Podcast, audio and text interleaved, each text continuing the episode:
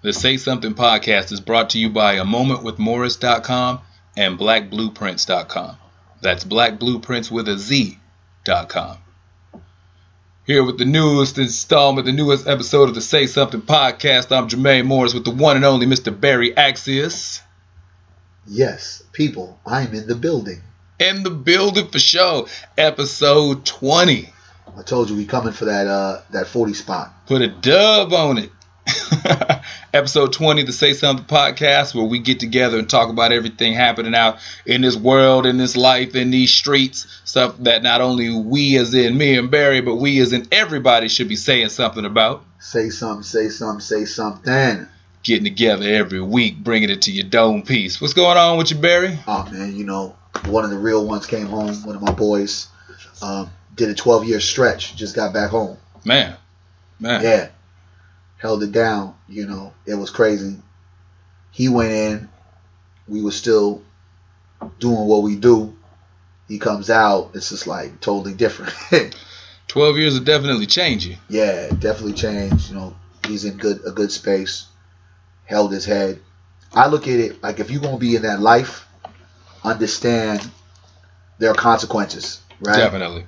So, with that being said, when he got into the shit that he got into, Yeah. he held his head.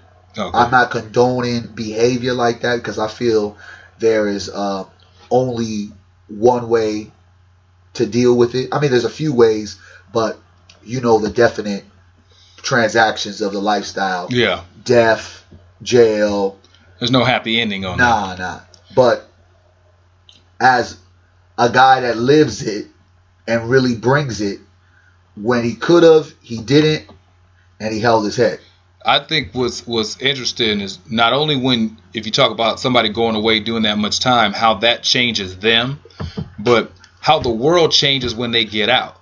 Like if you think about it in this society right now, technology quadruples like every 18 months. Yes, sir. So when, when if we think about say go back what what life was 4 years ago or if you go back 7 years ago. 7 years ago there was no Snapchat, there was no Instagram, there was no you know, half the social media platforms that are day-to-day use now Say non-existent. Say something. So if you talk talking about 12, so if you imagine 12, 2017, 2005, MySpace generation, yes. you know what I mean? Everything that has changed in that time period, Yes. You know, and I think that a lot of times, you know, we get caught up in just the day-to-day life and moving Uh-huh. that we're not aware of, you know, what's really happening around us. You know, kind of like when you when you, your kids, you don't notice how big they get, but when somebody else sees them, like, oh man, he's grown so big, then you kind of look at him Yeah. like, oh man, I guess he is tall now. And then the fact that, you know, he got to miss all those opportunities to watch his kids grow. Yeah, the fact that he, you know, didn't have the ability just to walk outside, drive a car, yeah, like those little things, right? Go like now walking to the park and looking at the flowers, you're gonna appreciate and value a lot more. yeah, So I just think that when it's all said and done, what he told me is if it wasn't me taking care of myself, that prison system that they've set up that claims they're supposed to rehabilitate, it Yeah. doesn't do any of that. yeah. Well, also something that's important. So there's that that that misnomer, yeah, that prison is about rehabilitation. Oh, that's a joke. Yeah, well, here's the thing.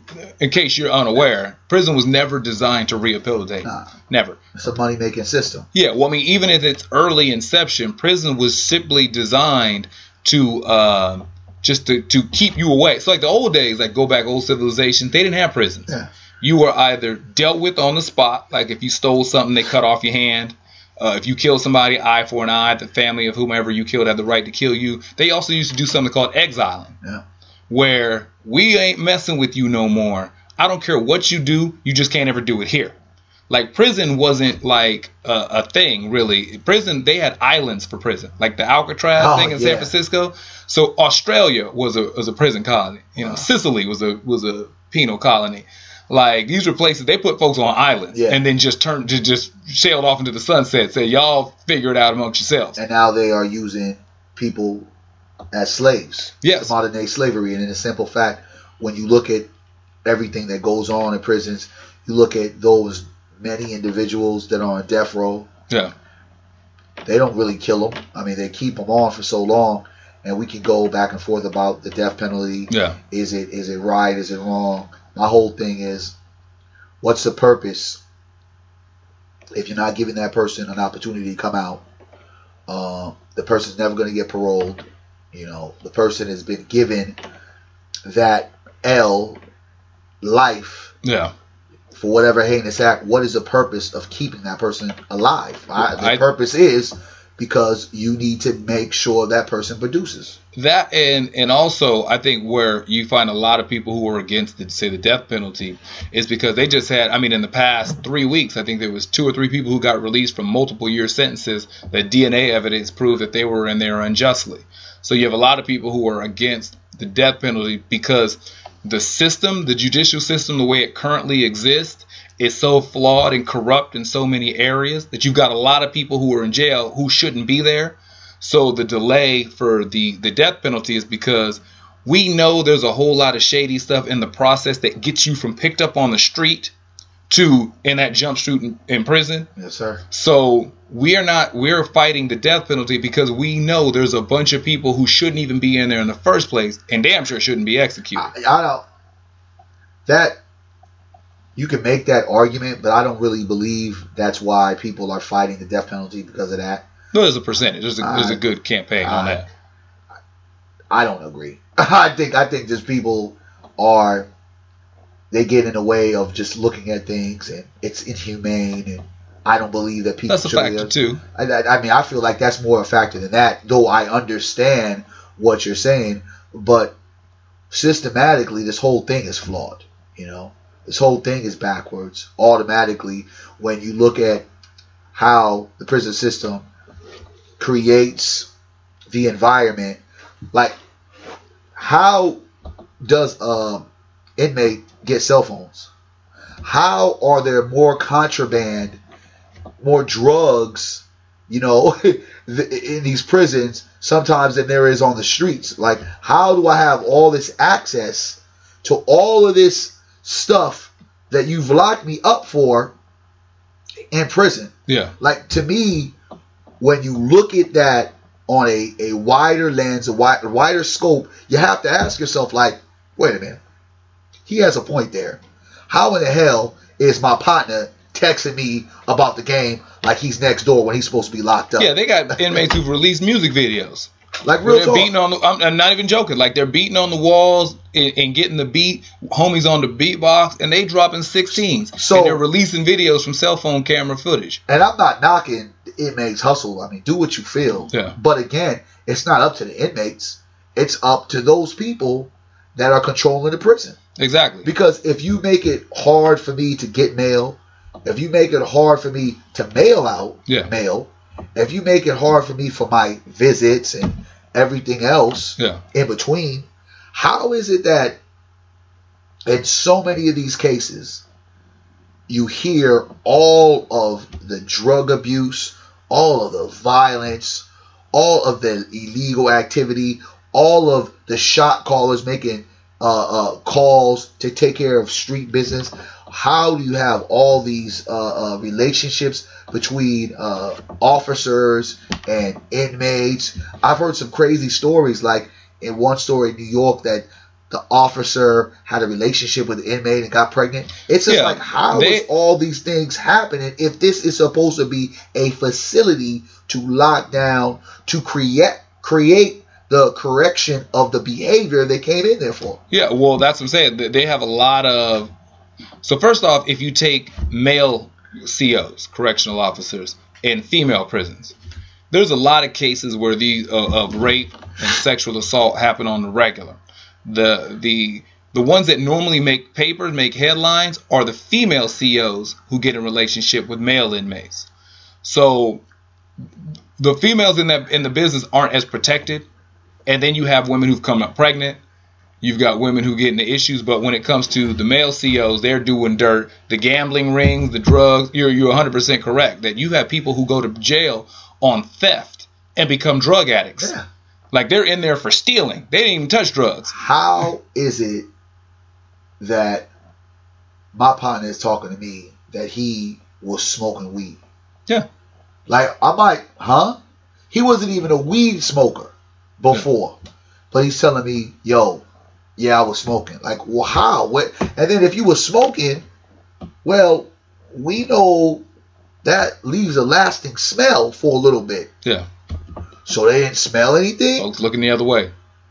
Same reason what organized hits, all kind of stuff that go on in prison. So that's why I can never buy in to any system that's been created essentially by corruption. Yeah. You know, they capitalize on the bodies. Now, does that say we need to end prisons? No. Do people need to go to jail? For sure. Do people need to be locked up? For sure.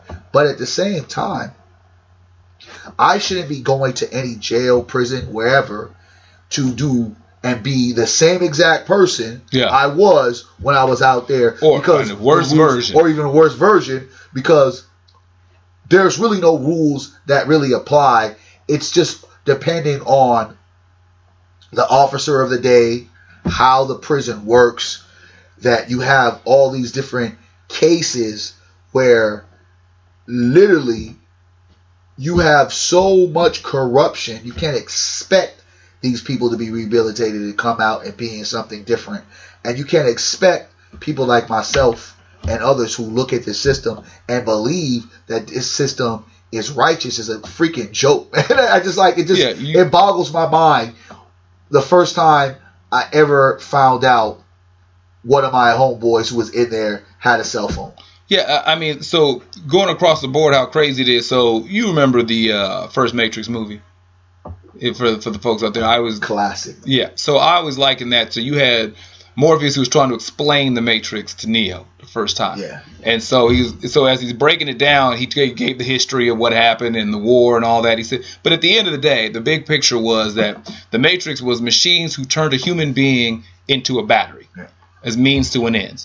That's what the prison industrial complex is. It takes a human being and turns them into a battery. The battery to power the big picture machine.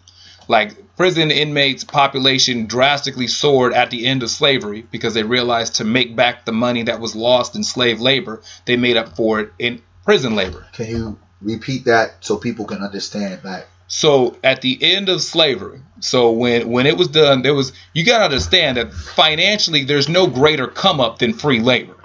So if you if you all if you're not paying all these people, you're maximizing the most work that they can do physically do in a 24 hour time period.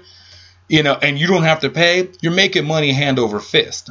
So when slavery ended, a lot of states drastically took the nation took a financial dip like states that their claim to fame they made their money because of slave labor now all of a sudden didn't have it so they had to make up that money somewhere so the way that they offset that was through prison labor Yep. so you get an inmate once you become arrested once you get a felony you lose your rights and so when you get an inmate in there and you put them on back in the old days they had them on the chain gang Yep. uh, laying railroad from country from coast to coast. You know, instead of trying to pay somebody on the street to do that job, no, no, we're gonna get these inmates out there. and They're gonna be hammering spikes till the sun goes down. And forced to do it. So yes, and so they they reinstated. They got the free labor out of inmates. So after slavery ended, they had all these these coded laws that made it against the law to be black doing anything. Get so you had like down the south, they had people who were uh, black people were escaping on the railroad. It became against the law to be standing on by the railroad tracks if you were black. Like just standing near the track became instant. They locked you up, and once they got you in prison, they got the free labor out of you. So this was the stuff, something that happened in the late 1800s.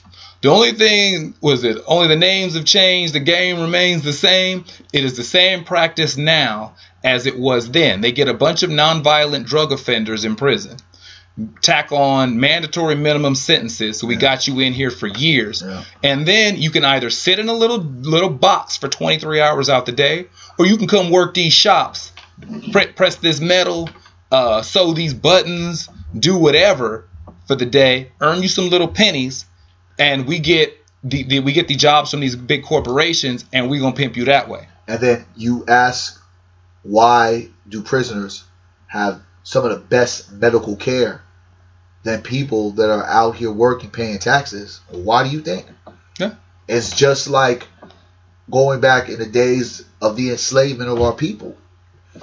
what am I going to do with a sick, diseased uh, man or woman that can't really work that I'm Yeah. gonna have to take care of?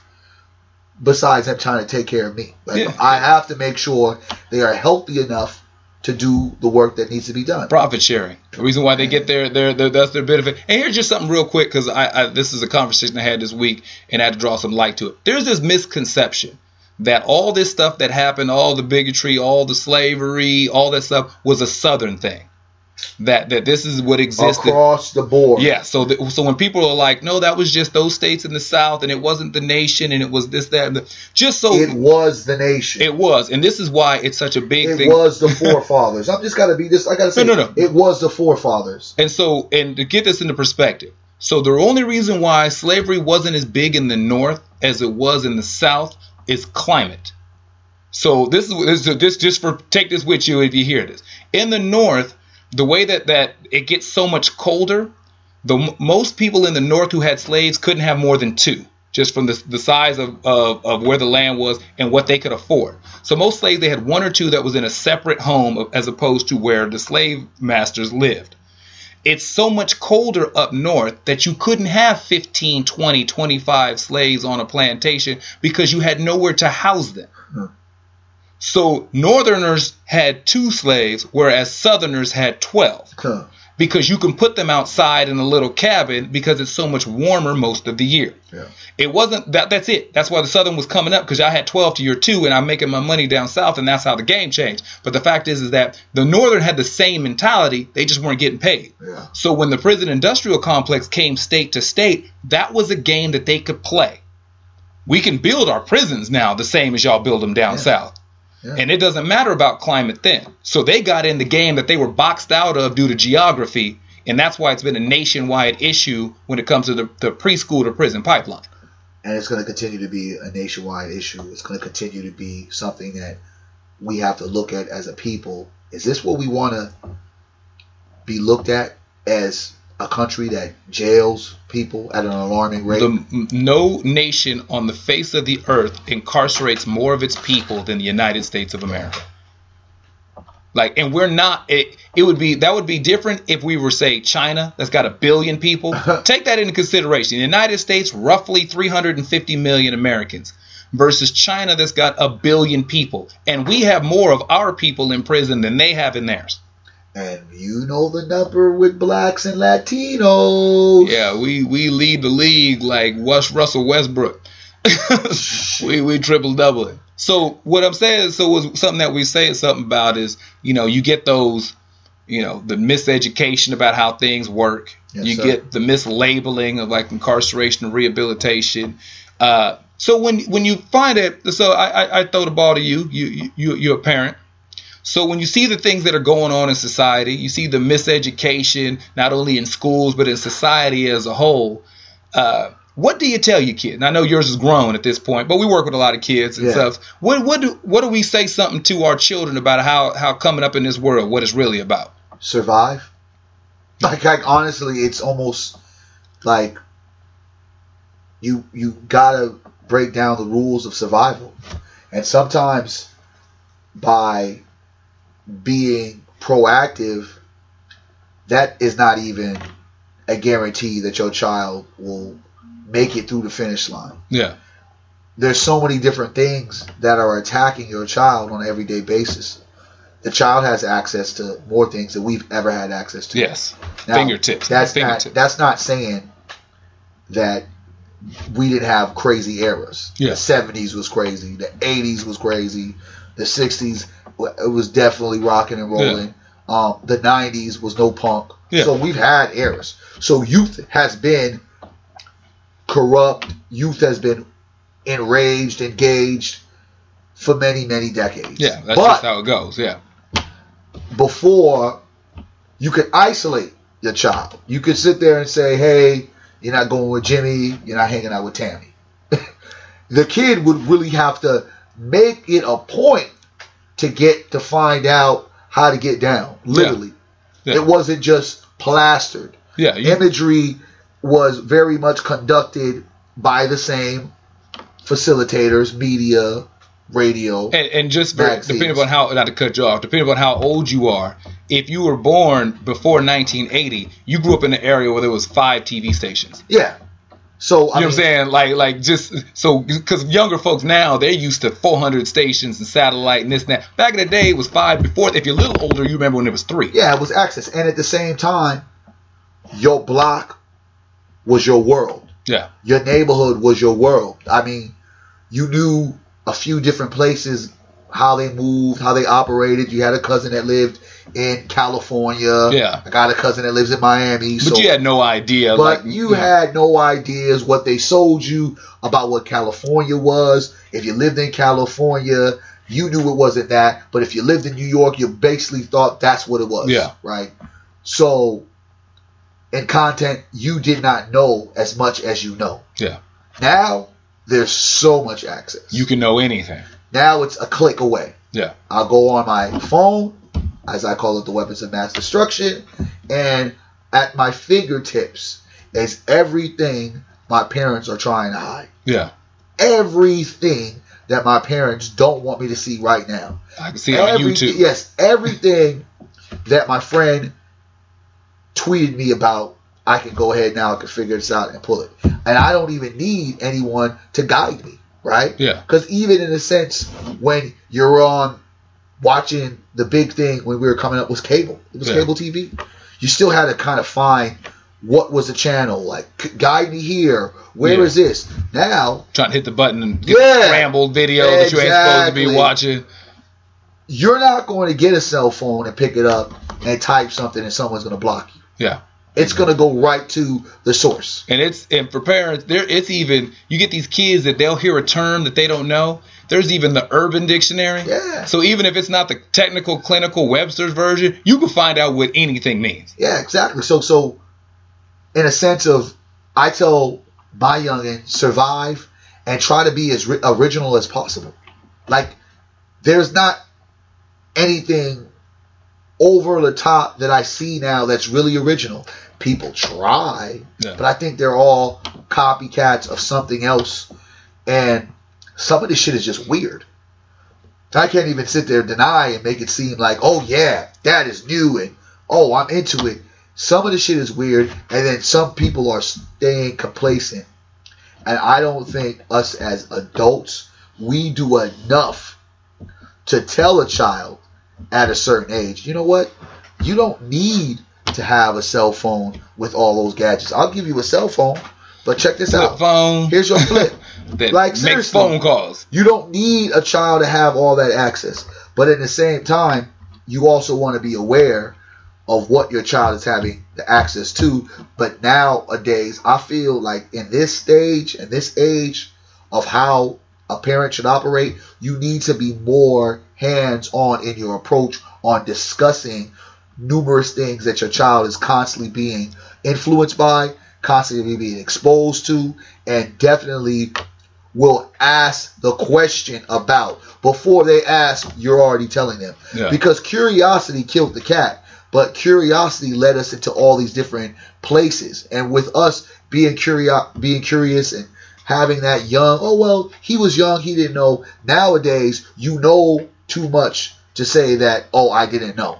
Okay, so when you talking about you know keeping these kids informed about what's going on and, and, and opening the dialogue, so when we're talking about you know so saying something to these kids because you know the old days it was you know the old the, the wrong side of the tracks or that side of town or, or don't hang out with those people or, or, or that sort of thing. But when we talk to kids now, so if you, you know if you're putting you know your, your son or your daughter and you're sitting them down on the couch with all the crazy stuff going on, you know you get like the story of uh, Jordan Edwards. And uh, if you haven't heard about that yet, Jordan Edwards, 15 year old, uh, honor roll student, student athlete, you know, parents' dream for a kid. Like he, he walked a straight and narrow, you know, like he was doing a DUI checkpoint test. Like he was just heel to toe, heel to toe. He was he was straight edge.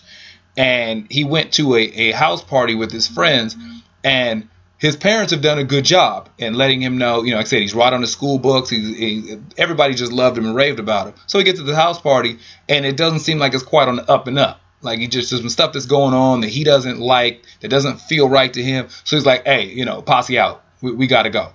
And so he gets into the car with his friends, and the police were called because of a neighbor said, you know, it's a disruptive house, whatever. The police showed up for the same reason why he wanted to leave. Mm. And as the car is pulling away to take for the kids to go home to get away from that environment, one of the police officers opened fire on the car. And the original story was that the, the officer said that the car backed up towards him aggressively. Of course. The report came back today after the, for once, body cam footage Actually actually, worked. worked. Yeah. And so that officer was fired because it said the car was actually driving away. Like the kids in the car said, we were driving to go home. And uh, Jordan Edwards was, was, was shot in the back and killed. The bullet went through the car, through the back, and, and, and he died that day. And so when you're telling the kids about, you know, being good in school and just being a good kid and and you know, walk the straight and narrow when you should be okay, then you see stories about when kids do just that and tragedy still strikes them. Like what do you sit down and say something to your kids about? Being black is having a target on your back. When you see this kind of behavior, and now what we hear is they got, you know, what the officers got fired, or one of the officers. One, the got fired? officer who, sh- who pulled the trigger, he got fired. And So they're also looking to investigate as a homicide. Now, clearly, we know in principle, because this is not the first time that they've automatically fired officers Yeah. of, of recent. That is clearly because of all of the outrage and all of the protesting and all of the fury that the people have given for all of the heinous acts of police terror as the henchmen walk through clearly having a target on black folks and killing them, whether it be old, young, woman, child, man, it doesn't matter. Yeah. They, they, they do what they do. If they feel it's black, mental illness, they don't care. They're going to do the cover up. So you have a situation to where that's odd. This sounds familiar. Doesn't it sound like Mike Brown? Doesn't it sound like Tamir Rice? I mean, doesn't it sound like all these other shootings before? And when you sit there and say, okay, well, you know, they're trying to work the angle because they did the firing, I still have to ask myself, what in the world were you thinking? And Yeah. that's why you go into this and say this is all about race. Because how is a thoughtful, a thinking, a person that's supposed to protect and serve police officer, I call them henchmen, pull the trigger on a car that's getting going Away from away from the scene, trying to leave, but then say to protect their own ass, they were driving aggressively. That's the reason why we're so frustrated. That's the reason why we don't look at this system as a system that is for us. This is a system that is against us, designed to defeat us. That's why we call them slave catchers. That's why we call them henchmen. That's why we have no trust in the police. Because as soon as the situation goes down, you have a police officer, a henchman, covering his tracks. Yeah, they circle the ju- wagons around It's just like any other story. And the funny part is, this is the same Dallas, because this happened in Dallas, right? Um, not 100% sure. It happened in Dallas? Texas. This is the same place that allegedly had the sniper who was trying to shoot off cops Yeah. and all that. That So-. I mean, so I mean, you got a kid like this, and I think part of it is so they can't Mike Brown this, and what I mean by that is is that you don't get the luxury of of a he was a criminal. He's a thug. He- he stole before. Yeah, you don't get to say, well, he was illegally selling cigarettes. you don't get to say he was illegally selling CDs in front of the store. You don't get to say he was stopped in a routine traffic stop because he had a broken tail light or failed to signal. You don't get to say, you know, uh, he was irate or disrespectful or didn't comply or none of those things He apply here. None of those things apply here. And when it when when it went to investigating who was the kid, this is the ideal son for any parent anywhere. I mean, helpful, generous, loved by everybody, honor roll student, phenomenal athlete, loved and embraced by the community. Like this is the squeakiest, cleanest mother effer that, that you can get as a kid. So at this point, I think that that's a major factor in why you have to first fire. And then they'll probably throw this dude under the bus. And it's not even throwing him under the bus because he should rightfully be in, uh, indicted and arrested and, and, and, uh, I don't know. I, I, I won't go that far, but Here's the thing. Had you done all these things ahead of time, had you laid down harsh consequences before, bodies of black youth, men, and women would not still be laying on grounds all throughout America. Yeah. Because all it takes is someone saying, we must take some accountability. Yeah. We must show that unjust behavior, whether it's a police officer or a citizen, will not be tolerated. Okay. So what you have to do is, because I've been fighting this battle for several, several years, and when we asked for transparency, we ask for accountability. We ask just for justice in behavior that you can see. It's not like we're lying and making it up. Yeah. It's right here in front of you. You know what's going on. Yeah. All throughout America, police are corrupt, right? I don't I don't care about the five officers that's good at the one precinct. Guess what? The overall agenda of these police officers in this system and this cold, this blue sheet cold they have is corruption. If you and I believe that all you can do in this point is pretty much they're left with no with with, with nowhere to go. Yeah. That's the only reason why he's fired. This, this guy's fired yeah. because it's like if he had said, "Well, you know what? They drove off. We we we thought we saw a gun or whatever." Yeah. I guarantee you there'd be no firing. But it's almost like, dude, you said they were trying to yeah. hit you guys. You gotta. It's, it's very easy to tell the direction that exactly. a two-ton automobile and is moving then, in. Yes, and then in the same part, they're looking at the scope of what's been going on. Yeah. The gig is kind of up. Like there can't be so many different times where we see someone getting choked out on a video, when we see someone getting body slammed from a, a, a desk, when we see someone getting pummeled on a highway, a freeway, yeah. that we could keep on saying, ah, well, maybe when you see someone getting shot running in the back, yeah. that we can actually say and say to you from a kid that has no record, yeah. kid has no priors, a, a, a, a, black child that is trying to leave and do the right thing yeah. that we can protect. Trust yeah. me, they were sitting there looking like, oh my god. Because when we talk about,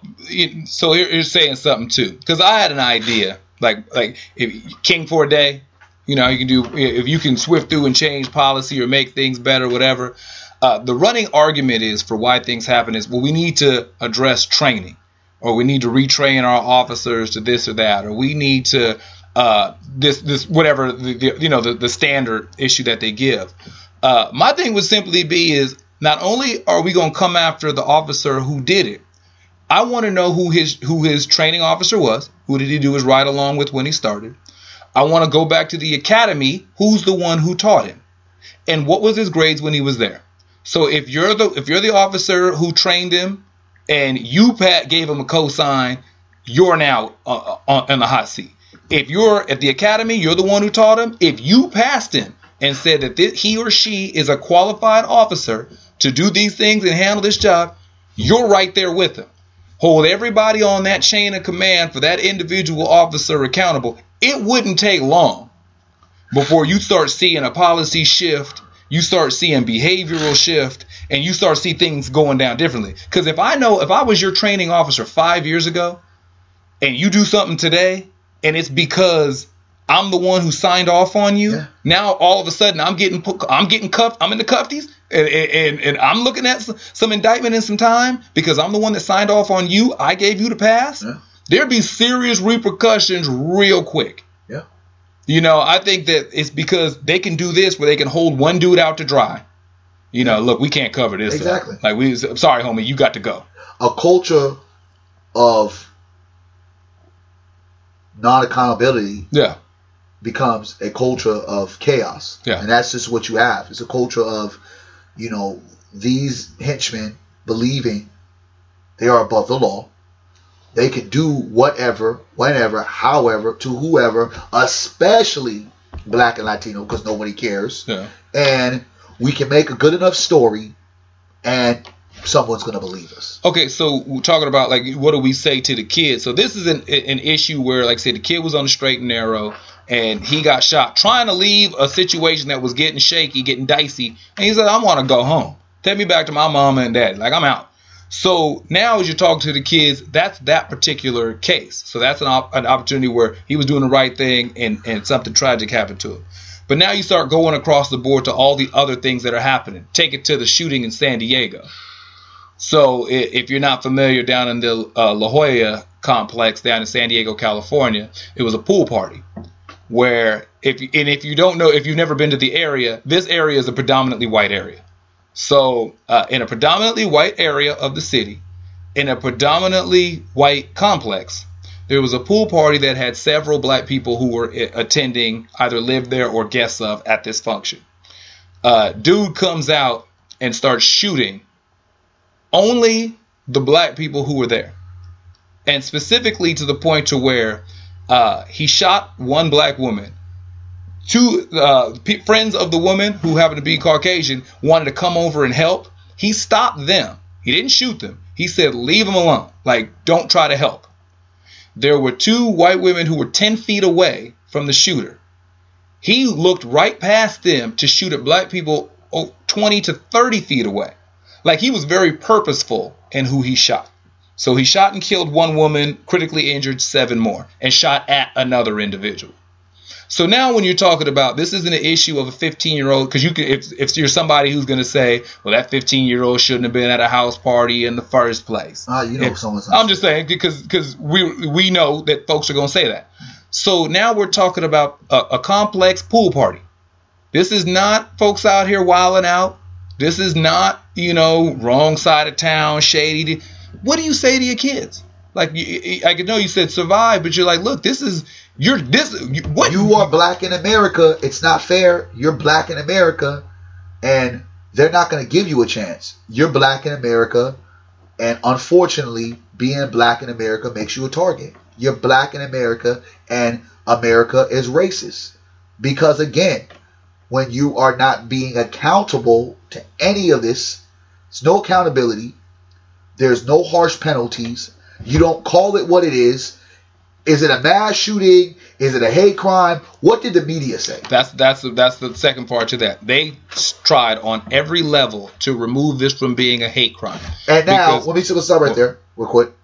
And now the Fresno shooting of the black guy that shot the four, killed the four people, they made sure that it was labeled and stated as a hate crime. They got quotes from him. We don't know he said it. Yeah. That this is what he said. I just wanted to shoot some white people. Oh, He said that. Yeah. So they made sure, in principle, that that was the direct statements of who and what this guy was. The same way if you happen to be a Middle Eastern descent, you're a terrorist. So- Exactly. So, if, if you're a Middle Eastern descent, you can't shoot somebody because you're a criminal. You shoot somebody because you're a terrorist. Uh, if you're if you so the, the thing with the San Diego, not to make light of it, so they the, the, the whole media down there kept pushing that this is not a did he hate kill crime. himself? He got shot by the police. So, So they, they call it suicide by cop. Yes, he's dead. So they kept trying to push it because they said for it to constitute a hate crime, you have to say some form of either slur or sentence specifically derogatory at the group that you were actually like you can't make a Hispanic slur and shoot a black person and it be a hate crime. Like it has to be it's very specific parameters. So if he said the N word, then it would have been considered a hate crime. Die N words. Yes, that would that would be a, that would be a hate crime. But had they been Puerto Rican, no. You know what I mean? So, th- so they kept trying to slant it that way. Though every act of the, the behavior, every step through, that's exactly what it was. So what I'm saying is, is that what do we say? Because the, the the next part to look at is a slightly different twist. So you got a 15 year old, straight and narrow. You can make the argument wrong place, wrong time that he shouldn't have been there. But you have a, a trigger happy cop who who shoots him. You have people who are just out enjoying a pool party, just having fun on an afternoon, nothing nothing malice, nothing criminal happening, and their life is, is lost or, or tragically altered. But then to the other side of the game, we, we bring it home. We're here in Sacramento, California, where we had the, the 18 year old who happened to be a black individual Huh. who sexually assaulted and murdered a 61 year old and an 86 year old woman who were out on the track. Uh, who out He killed the 86 year old. killed the 86 year old, sexually assaulted both of them, Yeah. but killed the 86 year old. Why you want to sexually assault an elderly person? I have no idea. I'm sure at some point That's they'll get. mental They'll, illness. I'm sure. I'm, I'm sure. I'm sure they'll they'll re, they'll when- as they sift this through. So I'm saying so when we're talking about so it's not one thing where you can tell And kids. this was in the morning. Yeah. So you can't tell kids. It's one thing to tell kids like watch out for police officers because you can be targeted, you can be um, stereotyped, you can be all these different things. But then also this this kid is 18. And this is these are you know you know in the morning the elderly folks out there getting they they they tai chi getting Yeah. they walk on getting their power walk on these are two older older ladies who are out getting some exercise and this 18 year old comes out sexually assaults them so we're talking to kids it can be anybody Yeah. It's the sickness, man. I, I this this world is, and like I said, I think too much exposure, too much trauma, yeah and nobody's dealing with anything. I mean, this kid, and I am not making any excuses for the behavior. yeah But where did we go wrong with this child for this child to be like, yo, I'm gonna go ahead in the middle of, of, of a high school freaking track in the morning? I'm going to attack some. stalk them and like he was posted up Like, who else has he done this with? yeah Who are the victims? that is extremely um, Calculated, aggressive aggressive. which means I wouldn't be surprised. Sinister. I wouldn't be surprised when you start really digging that there's somebody else he done. skeletons. There's somebody else he touched. There's something else because you don't or he's been touched. I would. I'm saying that's when you dig even further back because you don't escalate that quick to two people in broad daylight like that quick. So I'm sure that there's Elderly. elderly. I'm sure there's going to be some more stories that come up. So I'm hoping that you know this is exactly the person that did it because sometimes it could be like, oh, well, got the wrong person. But I'm pretty sure that Yeah. they know it's the person. They got the DNA. Okay, so all that's uh, corrected and all that's official. Again, the sickness of this world and the behavior of this world creates and even condones behavior like this, where people are walking around thinking that's okay. It's normalized. Yeah. It's like, all right, you know, see some older people don't got respect for what's going on and who they are. That's somebody's grandmother. Yeah. I'm just gonna go assault. Listen to the president, grab him by the. tell you it's just too much it's too much outlawish behavior even though again we went back go down to the to to, to uh uh our back to the future car and Hop in the DeLorean. yeah go in there and see that we have always been on a scale of having some ultra tragic things and just some things that you make you shake your head but now it seems like because we have so much access to hear of these stories multiple times in Yeah. different areas some you just say that, no, that that there's no way that could happen but it's like it's reality it's true i think it's because we have so much access it makes it even more critical more crucial and more unfortunate because you really want to believe that people in their hearts and their minds have more rational thinking mechanisms to do certain things like this. Okay, so all these things that are going on that you know you have to make make people aware. Like you got to tell, you know, the old days it used to be the boogeyman was, you know, the old neighborhood watch sign, the guy with the hat and the trench coat lurking in the shadows. It was that that creepy old guy in the all white van with the blacked out. You could windows. label those people. You could be like, You know what I'm saying? Like, like the- you know, you you knew who the shifty looking dude was. now you have no fucking idea. So now, as we talk about, you know, it could be the guy, you know, grandma's not safe going out for early morning exercise. Yeah. That, you know, the kid's not safe going to an end of the school year party, you know, and, and just hanging out with friends. That you can't go to your buddy's apartment complex or your own apartment complex and just hang out in the pool and use the, the community grill and, and, and just have a Saturday.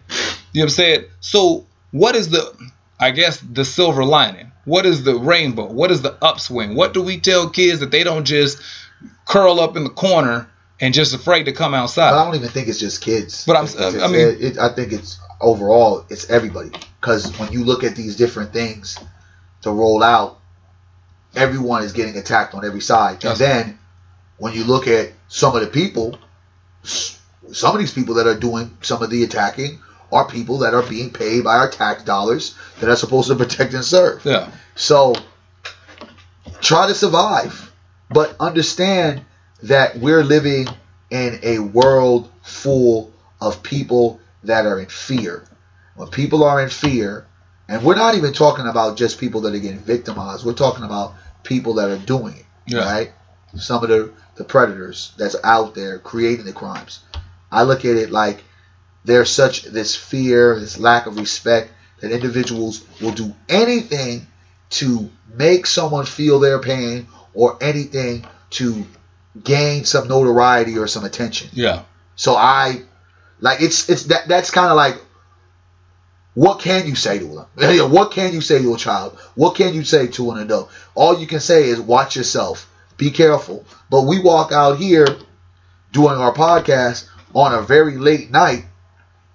It could be our moment. Yeah. You know, there's a lot of weird people when we walk out of here. Like, Yeah. that something can happen, you know? Yeah. And we don't know what kind of hype that person's on. It's just, what are we supposed to do? We're supposed to tell them, hey, try to stay at the house as much as you can. Don't live life. That's what I'm saying. So, Like, are we supposed to say that? Like, is that how we're supposed to live? Like, no. You know what you should do? Uh, uh go to work, try to get a job real close to your house so you don't have to go that far. But god damn it, sh- wait a minute. You're going to work where? The post office. Uh, people go postal. Yeah. it's like I mean, because it, it's you hard. can't eat the food. You can't eat the food. You can't drink the water. You can't breathe, breathe the air. You can't have sex because you don't. I mean, it's Yeah. just crazy. I'm saying we've gotten to a, a place and a position in this. on this Everything is dangerous, man. It is. So I'm saying. So what do we say to push forward? You can't. What do you say? No, I, I, I'm saying this for real because there's a lot of people who are very discouraged. There's a lot of people who it's like, I'm afraid to kid, take my kid to school. I'm afraid every time I leave the house. There are people who say, I'm afraid to even bring children into this world. Survive, but you still must live life. If you want to bring children, look at who you're bringing the children with. oh, okay. Pay attention to that. That be first of all before society and the world is going to destroy your child. your child cannot have a chance by the mixture of the different parents that are co-opting in this bringing of life, so Yeah. to speak. Right. So let's start there. Okay, As well- I was teaching well, my kids no, today. Let, us stay Hold there. wait, wait, I'm saying before we move on, let, let, let, let's stay there. Because I think that that's important in the sense of saying something to If, if what we're looking at in this world, all the behavior, all the crazy stuff that's happening, what about saying something to, to some of these these uh these procreation tactics that are going on out here? These folks that are getting together having babies with folks they don't really know. They shouldn't have it. They shouldn't. And, and, and like I was teaching my my my youth at a foster care program today, um, I was like, you, you got to focus on some of your decisions Yeah. that are going to create your options, create your choices, and you know what happens to the person. Why is that person in that moment? Well, it's because they're on dope. Did they make a decision to do the dope? Yeah. Well, it's based on the decision. It's not because of the dope Yeah. you made that decision to go ahead and say, hey, I'm gonna go ahead and take this opportunity. I'm gonna get high. Yeah. You never know what that's gonna be. That first hit could be that hit you're looking for the rest of your life. So now, when you're looking at, I feel like the scope of things, when you have to decide and you choose, one thing I always tell the child, ask yourself, can I deal with this person for the rest of my life? Yeah. And of course, some because a lot of these uh, situations are so new, or you believe that this person, because you know them for a few years, that they'll never be able to act differently Yeah. because they have a great character.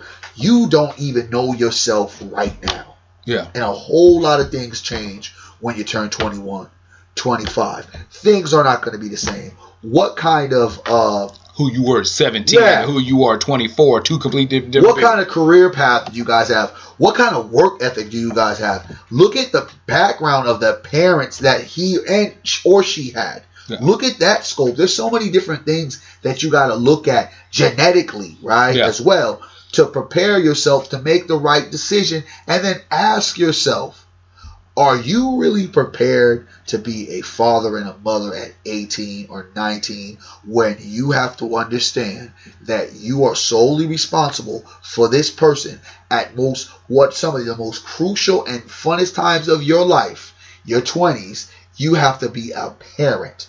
Yeah. That means Party that, stops. Oh, it's supposed to. Supposed. That means you're gonna have to play catch up. If you can balance it out, you're good. But most of the times, people don't know how to balance that out. Because I, I think that the and reason why I, I bring that up is because we have a lot of people. So I'm for abortions. okay. No, no disrespect. I- I'm know- not- uh, no, I mean- I know Tomi got fired for her. Uh, uh, uh, shots Pro-choice, to, yeah. shouts out to Miss Tomi. She ain't found a job yet, huh? No. Oh, she's um she got legal stuff to where I don't think she can. Yeah, Uh, yeah, right. yeah, but, so but, she- but But in any event, go ahead. I'm just saying because I believe that not everyone's going to be LeBron James. There's going to be a few Jeffrey Dahmers, and I honestly think that a lot of the times men like to jump on the boat, get to sailing, and leave the mothers kind of stuck. I'm not saying it happens all the time because I raised my daughter, so you know I, I understand Yeah. women can do it too. I'm a part of that section. Shouts out to my daughter's mom. We good, but you know she knows the truth, Yeah. right? Entail of looking at it on a bigger scope, you have to ask yourself, why would you want to create when you still haven't created for your own self, your own path? What makes you believe that you could create a better path for someone else when you haven't even tried for yourself? Okay, because I think that I agree with you, and I think that that's very important because we look at the different things that are going on in society, So have abortions if you have to, okay?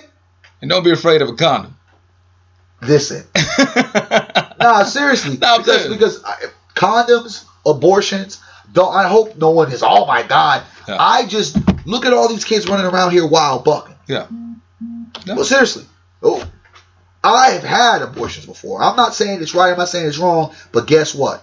It was right for me Yeah. because I'm better with the one child. I have multiple different kids that I have uh, adopted that have been, I've, there have been a blessing, and I love them to death. I love all my shots out to all my kids when they listen.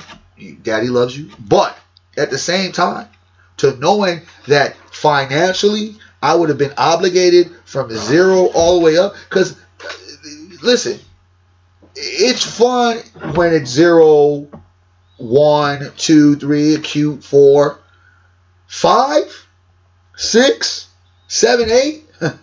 Then you want to get to the teenage years? 9, 10, Listen, 11, bro. 12, Th- uh, 13, Forget about the money 15. aspect, Yeah.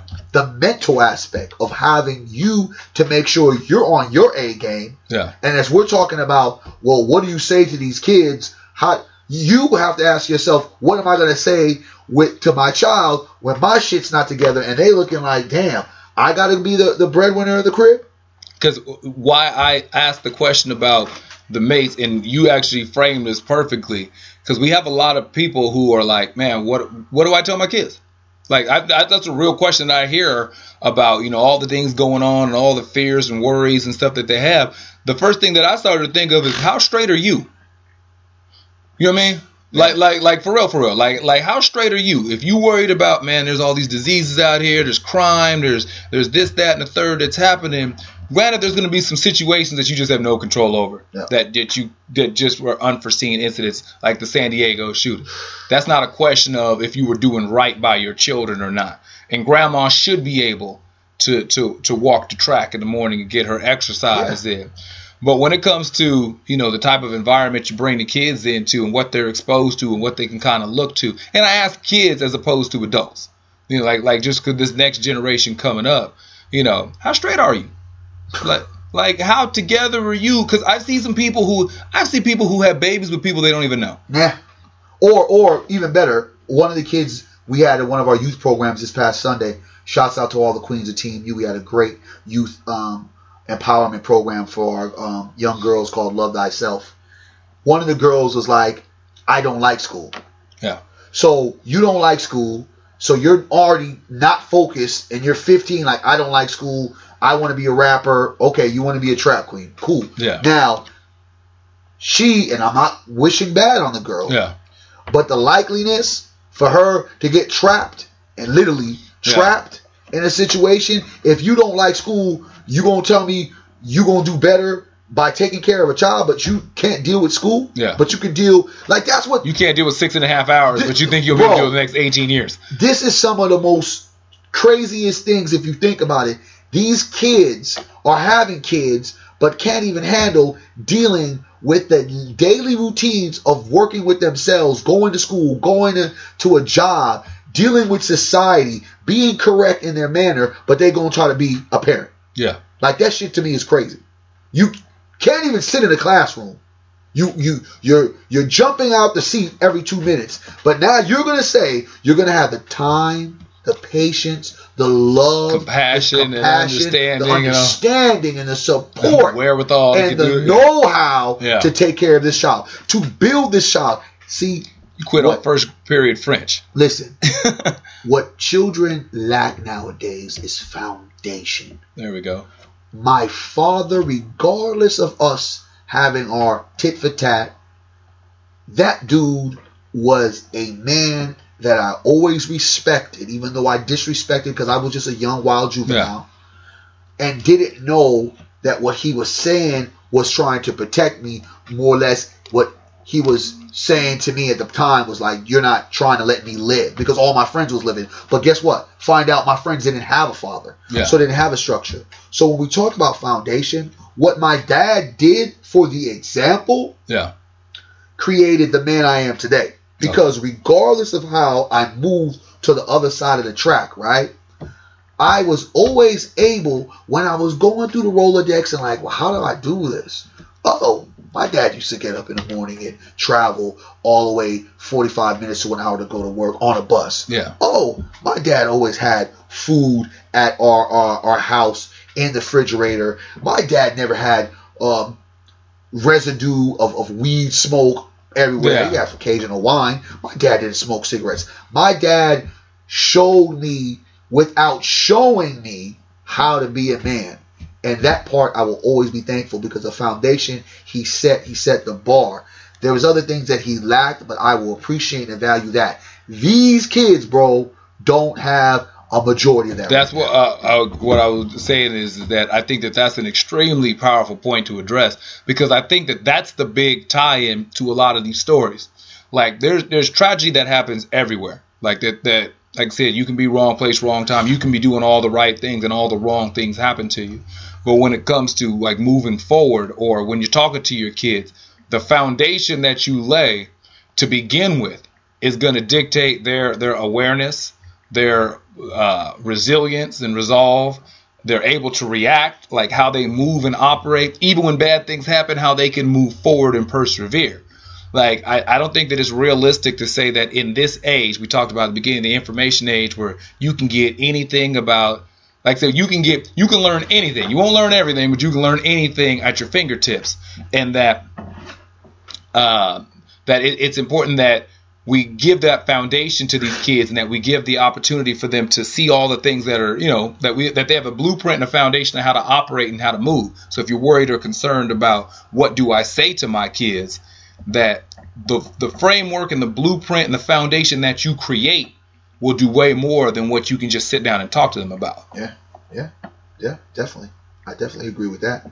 I think that we just have to step up, be better real models. I say, as I say, not role models, and live in our truth and show our youth better than what we're showing them now. all right I mean, that's just real talk. But what you, you know, but moving away from that, I have to ask you okay because it's been on my mind, and I, I I put it on my Facebook, and people chimed in. As I, highly respect you, okay so I, I want to get your opinion. Does it seem right for our mayor to give an artist that probably is doing a few different things in the city, okay this artist is Chance the Rapper, okay the key to the city, the key to Sacramento, as if he's been doing work in the community. Do you think that's like a chance to get at a celebrity that's kind of in the hip, or that was just a blatant lack of just uh, competence. Uh, okay, so Chance the Rapper, Chicago, Yes, sir. Chi Town. Uh, he, yeah, he just got the key to the city. I would say that. So sticking with what we're talking about, that when we talk about laying a, a foundation and, and of doing the right thing and how to respond and react to stuff, I think that that is a bad message in the sense of you're rewarding somebody and acknowledging. And if if he was getting, I don't even know if he's even been here before. So if he was, if he were, if you're giving somebody the key to the city because of what they've done for your city by way of maybe all the revenue generated from them being here. Yeah. You know what I mean? Um, if you're giving them the key because they're donating the proceeds from their concert to the local whatever, whatever, whatever. Yeah. Uh, yes, but if you're just saying because you because a famous person passes through your area code Here's the key to the city. that you should be rewarded. Thank you for blessing us with your presence for being here. So I'm going to give you a coveted award that for the, for the represents the city. That I don't think is a, is is a good look. Not only to uh, the people who are actually doing something, like like like the the the snub to the people that are actually really putting in the man hours, really putting boots to the ground, really trying. And I don't think it's a solid message in the sense of all I have to do is be famous Yes, that's but not actually put in the work. And I can be rewarded on the same level or greater than the people that do work. I, so I, I disagree with that. Not I don't know what the basis of it was. Ba- what, There was it was nothing. on. It was just. I'm just saying I don't know. I think it was just a play of you know being what is it? Being a groupie. You know what? We have a, a, a groupie-ish mayor. I've I've met the mayor before he was the mayor, and we had our little back and forth about different things because I asked him about what are you going to do to help the black economics, and he didn't know how to answer that. But I just think for those who people who think like why does it matter? Why does it matter is because if our mayor, our sir, our leadership, if we have these people moving and they don't have the pulse of the city, pulse of the people, Yeah. and they think that that's okay to do that, what else are they going to think what is okay with? What else are they going to believe it's okay for me to do that? Like these are the kind of things that just creates more of a mess, a la those two cops getting a medal for killing a black man who was uh, mentally ill. yeah, the uh, mentally disabled, bipolar, mentally ill, uh, homeless man. They got a they got a medal of heroes. I'm saying that they were protecting their guy. Come on, man. I think that all these different things that go on, like I said, the, the blueprint and the foundation for how anything is is built is gonna is the proof's gonna be in the pudding. It's gonna come out in the wash. And you talk about, you know, we went all the way from the beginning. You know, if you if you're dealing with a system that's rooted in shadiness, then you can't be surprised that shadiness is the fruit that that tree bears. There you go. And if you're having a foundation of inconsistency, if you have a foundation of of unjust behavior, if you have a foundation of of of just not being on the up and up, doing what's best, or, or just a good representation, that's what's going to happen. So when we talk about what we're going to say in the community, what we're going to say to kids, like we need to make sure that we're about something as well as saying something. Say something. Say something. Say something. I'm Jermaine Morris, bringing you this new episode of the Say Something podcast with the one and only Mr. Berry Accius. I'm happy to be here. I'm happy to be a black man still alive in America. Where can folks find this black man still alive in America, social Uh, media wise? Well, still alive on social media, Facebook, Berry Accius, B E R R Y A C C I U S. Shouts out to all the people that are now uh, my new friends. Let's keep that going. And of course, at Instagram, at Team Boy, and Twitter, same thing, Berry Accius. And doc- make sure www, excuse me, www.blackblueprints with a Z.com. I get I'm messing up on my words. It's all right, man. I'm Jermaine Morris on Facebook, every other social media platform, Twitter, Instagram, all that stuff is at J Morris CEO. And uh, well, uh, we good? Anything else we want to throw there? Listen, that was the dumbest thing to give a key to a rapper, and I was even more dumber to go give a medal to some officers that killed someone, though they did not get convicted of the crime. Listen, feel the pulse of the people. The families are still grieving. People are still frustrated. They believe that this was a act of terrorism.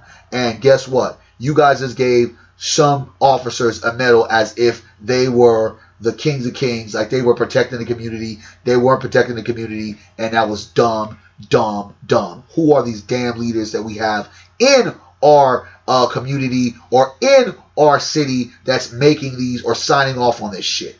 Because it's, it's so important to not only think about it or to just observe it, but you do need to say something. Say something. Say So I'm something. Jermaine Morris here with the one and only Mr. Berry Accius, Yes, sir. and we'll holler at you later.